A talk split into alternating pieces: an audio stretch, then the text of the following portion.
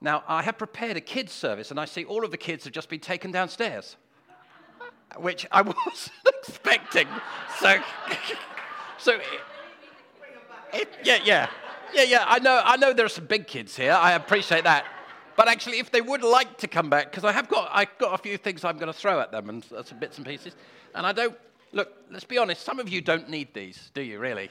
So, uh, and. Uh, so if they, if they would, if any of them would like to come back, I tell you, this is going to be a bit weird without our kids. But anyway, there you go. But there you go. yeah, it really is. Would somebody like to go down and have a word and see if they want to come back? Yeah, oh, yeah. I know you'll catch them. So, okay. Well, I'll start. If they want to come, we'll see where we go. Oh, Jesus, help, I pray. Just follow. Thank you very much. Okay, well, look, what we're going to do today is we are going to look at Psalm 139. And uh, we're going to read three chunks of it, as you can see from this uh, uh, slide behind me. And, uh, oh, I just need to say, uh, these sweets do have nuts in. They do contain nuts, and they have the chocolate and nuts. So if you know your kids can't do nuts, can I ask you, parents, intervene? Have you heard that? Yep, okay. Uh, okay. Right. Brilliant. I am very glad to see you. I mean, these guys are nice too, but uh, you are particularly good. Welcome, welcome, welcome. Why don't you come to the front? That'd be great. okay. Well, let's read the first chunk of Psalm 139 together. So it says this O Lord, you have searched me and known me. you know when I sit and when I rise up. You discern my thoughts from afar. You search out my path and my lying down, and are acquainted with all of my ways. Even before a word is on my tongue, behold, O Lord, you know it altogether. You hem me in before and behind, or the other way around. And lay your hand upon me. Such knowledge is too wonderful for me. It is high. I cannot attain it. Okay, kids, let me ask you a question. Who knows what a psalm is? Who knows what a psalm is? And I'm going to give you some options. I'll give you some options. You tell me which, which one it is. Is it? All right, so what is a psalm? Is it this one? Is that a psalm tree? No, no, it's not that one. Well, okay, it's not that one. Is it this one? What's that then? Yeah, it's just naan bread, isn't it? It's naan bread. It's like garlic bread. I had to get some food in there somewhere. How about this one? Is it this one? What's that? That's a farm. It is a farm, although why a farm has a giraffe on it, I don't know. But anyway, there you go. Maybe the artist was a bit bored that day and he just thought, let's put a giraffe in there. Or is a psalm a song? So who thinks it's a song? Yes. Okay, right. I think that's good. Now, these have got nuts in, okay, parents? So that's just a. Who would like one of these? Yes, there we go. There we go. One for you. There we go. And some over here. Yes. In fact, there are more kids here than I thought there were going to be now, so. so yeah. Right. Okay. Lord Jesus, help me. yeah, so This is Psalm. This is Psalm 139. And it's a song. It's a song about God or to God. And uh, uh, bigger children, perhaps you might like to answer a question. For a, a nice sweetie, not one of those nasty orange ones, but um, uh, who can tell me how many Psalms there are in the Bible? 100 and, 150. Who said that? There we go. Oh, Gareth, you've got that one. And there's one over there. Oh, yeah, there. One at the back. Gets a bit dodgy. Hang on, you've had one. You've had one. Uh, there'll be more, don't worry, don't worry. And this, what this psalm is telling us is that God knows us completely. He knows us, He knows even what we are going to say before we've said it. Do you know sometimes what you're going to say before you said it? No, no, me neither. You're in good company. So he knows you that well. God knows you so well. He knows everything you're going to say. That's amazing, isn't it? So, in other words, There are none of these going on. And there's a little secret that those two have now got, isn't it? I don't know what he's saying to her, but it's quite interesting. Is that her eyes are quite big about it. Oh, oh what's, what's that? Do you know there's no secrets? God will never look at you and say, Oh, I didn't know that. You do what? Oh, that's nasty. I never thought you did that. Had I realized, I would never have had a relationship with you. No, no. There are no secrets from God. He knows us better than we know ourselves. And because He knows you completely, it means that you can always be honest with God. Did you know that? You can always be totally honest with Him. You don't have to present your best, shiniest side. Do you have a better side? Do you have one side that's better than the other? You do, do you? Oh, right, okay. one side you keep shiny for everyone to see, and then the other side, which is, you know, perhaps the real, bit more real. no, you don't have to show God your shiny, nicest side. Wherever, wherever you've been, whatever you're feeling, whatever you said, He knows you. And it's, you know, it's really important for humans to be known. To be known. It's one of the deepest human needs that we have, actually, psychologists say, is to be truly known by other people. And that's what God says I know you. I know you. now, what else does this passage tell us? Well, sometimes it can say this. It can make we can feel like that. Has anyone else ever felt alone? Yeah, you felt alone. Yeah. It's not very nice, is it, feeling alone? but God uh, tells us this when King David wrote that psalm. He says, God hems us in. He hems us in. Right, question for you. What does being hemmed in mean? Who would like to give? What does hemmed in mean? Anybody know? Any of the bigger children like to tell me? Yes, at the back. Being surrounded by hens. Thank you, thank you. Thank you, Lep. I am going to eat your sweetie for you. So there we are. I'll, I'll just pop it out here. That's for me later on. Thank you.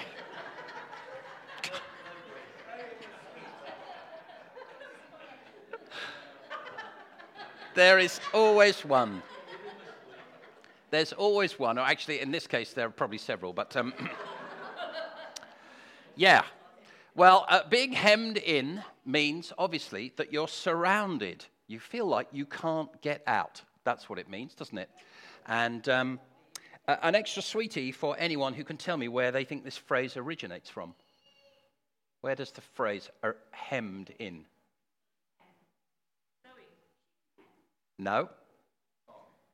No. Sewing. Who said sewing? Yeah, very good. Sewing. Sewing, yeah. It can also mean apparently land also can be hemmed in by water means it's surrounded, or by high ground.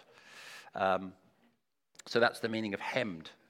It also means this what, when King David is, God is all around you, but also he has got your past, he has got your future, and he has laid his hand upon you now. He's got your past, your present, and your future. God is with you in all of those contexts. So because something has happened in the past doesn't mean it's out of God's reach to change. He is able to bring healing to things that have happened in the past, but also He guides your way in the future, and He's on you now. And King David, uh, when he ponders this, he is completely and utterly blown away. And he says, doesn't he, this information that God is always here is too wonderful for me too wonderful. He says, It is high. It's a great way of phrasing, isn't it? It is high. I cannot attain it. In other words, he's saying, This is so amazing. I can't really take it in. And I thought, just because I know how street we all are, I would. Um,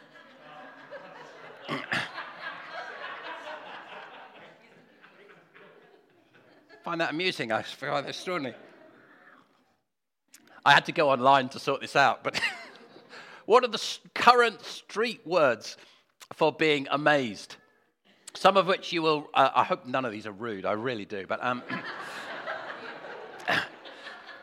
ones you will recognize polaxed, I'm poleaxed by gobstruck, shadazzled. I, dang yo. You've been dang yo. King David was dang yoed by this information. He was dumb squizzled, swifted. He was swifted by this information. And then my favorite one here is whoa snapped. King David was whoa snapped. There we go. That's as street as I get. So there. Let's have a look at the next section. Where shall I go from your spirit? Or where shall I flee from your presence? If I ascend to heaven, you are there. If I make my bed in Sheol, you are there. If I take the wings of the morning and dwell in the uttermost parts of the sea, even there, your hand shall lead me, your right hand shall hold me. If I say, Surely the darkness shall cover me, and the light about me be night, even the darkness is not dark to you, and, and uh, the, the night is bright as the day for darkness is as light with you. Some of us here are feelers of God's presence. Who feels God's presence? Yeah, uh, so what's it like? You have a sense of warmth. I have a sense of warmth sometimes. Um, what do you get? Peace? Cool, a sense of cool, a sense of weight. Yeah, I know uh, other people have said they feel like, like sometimes they are flooded with light when they worship. Wow. Um, what this psalm, though, is telling us is if it doesn't matter whether you feel God's presence or not, there is nowhere we can go where God is not. Do you know God is always where you go, guys? Wherever you go, God is with you. Did you know that? Did you know that? Well, you do now. That's good. And King David is saying here, even if I go to the worst place I can possibly think of, so if, if, I dwell in the uttermost parts of the sea, can you imagine being picked up and being put into the sea, where all you see is sea around you? Well, you wouldn't last long, would you? It wouldn't be good. There's nothing to eat there, there's no one to help you, nothing to, nothing to uh, drink. but even in the worst place you can think of, his presence will be with you we are told in this psalm that God will lead us and hold us even there, even in the worst of places, the worst experiences you've ever had. Let me ask you a question Who here has ever been told off by a teacher? What, all of you? I can't believe that for a minute. Have you been told off by a teacher? Ever? You have? Yeah? Well, I'm not going to give you a sweetie for that. I have to tell you, uh, not that I was told off that often, but there was one time. Listen, I'm telling the story. I can. Uh, there was the one time. And um, who knows what that is? That's a library. Yeah, I'll give you some sweeties for that. There we go. Oh.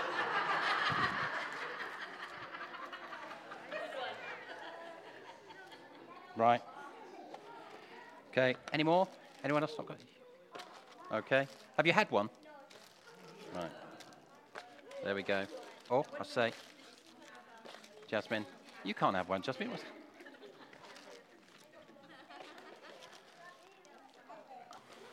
Right. Right. Well done.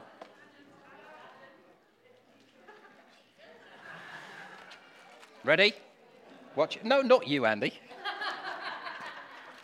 oh, sorry, sorry, sorry. Beg your pardon. Uh, Andy, do you want to catch this and pass it, pass it back?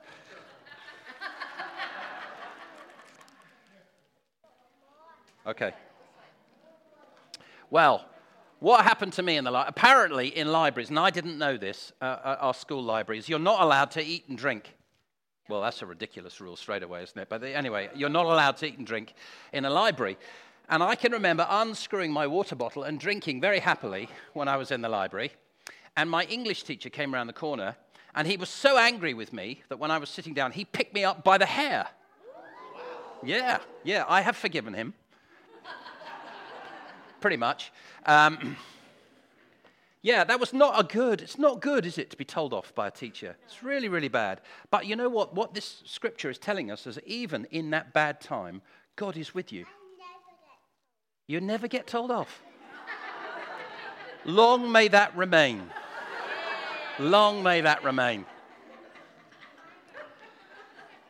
Well, you're better than me as well, to be fair. Yeah, so even in those bad times, God is with you. And I have to say, I was not thinking about God when I was being lifted up by my hair at that time, uh, but actually, He was with me uh, even in that uh, terrible time. We are never on our own. Right, let's read this last. Uh, I'm not going to read the whole psalm, but we're going to. This is the last passage we're going to read. Have we? Sorry. There we are. For you formed my inward, for you formed my inward parts. You knitted me together in my mother's womb. I praise you, for I am fearfully and wonderfully made. Your works are wonderful. My soul knows it very well. My frame was not hidden from you when I was being made and intricately woven in the depths of the earth. Your eyes saw my unformed substance. In your book were written, every one of them, the days that were formed for me, when as yet there was none of them. I want to say this you are fearfully and wonderfully made, each one of you. God made you, He put you together with care and tenderness and love and attention. It's an amazing uh, image, isn't it? This idea of God with knitting needles. You know, long knitting needles. Can you imagine the, the knitting? The, who knits here? Does anyone knit here?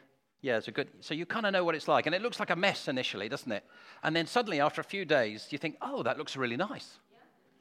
What's been made there. And can you imagine God knitting you together? He takes you, all your talents, all your abilities, all the skills that He's given you, in my case, all my good looks. well, I said it before Ian did. all the things that make you you, God has woven carefully, tenderly, wonderfully into you. God does not make rubbish, He only makes what's good. He made you. Some of you might right now be struggling with who you are. I want you to hear this word. God knit you together with care and with tenderness and with love. Please, you are not a mistake or an accident. You are not an idiot or a fool. You are not useless. But these are the things people tend to say over themselves. Can I urge you, please don't say that over you. Don't say that about you or anybody else. You're wonderfully and fearfully made. You might make mistakes occasionally, but that doesn't make you an idiot. I love this phrase actually here when he says, you, Your eyes saw my unformed substance. When you were just a few collection of cells, God saw you. No one else could see you, not even your own mother could see you at that stage. You were just, just a few, a little bit of mass, some substance. Yet God saw you and He lovingly put you together at that stage. He knows the length of your life, this word tells us. He knows every day that's been given to you. If we fear death, we need to read this again. God knows every day that He has for you. Every single one of them is numbered in His book. I want to say this, uh, just bringing things to an end, really. If you don't know this God that I'm talking about this morning, the great news is that you can. I've got a really important introduction then, if that's the case for you. I need to introduce you to the one who made you, to the one who tenderly and lovingly wove you together. And that's my joy. Jesus said this He said, Only believe. So all you've got to do just believe. Believe that He is the Son of God, the one who came to forgive you for your sin and came to establish your relationship with God. Why don't we pray together? If you would like to get to know this God that I've been describing, you can absolutely do that. I'm just going to pray a prayer, and I would invite you just to agree with it and say Amen at the end. So, Lord Jesus, thank you that you've made me. Thank you that you love me. I ask you to forgive me for every mistake I've ever made. And I ask you to, f- to forgive me and to uh, cause me to come into relationship now with you. I want to know you every single day from this point on. In Jesus' name. Amen. Amen. Amen. Can I just encourage you to take time this week to read this whole psalm? It's a very strengthening, encouraging psalm full of truth that will bless you. Amen.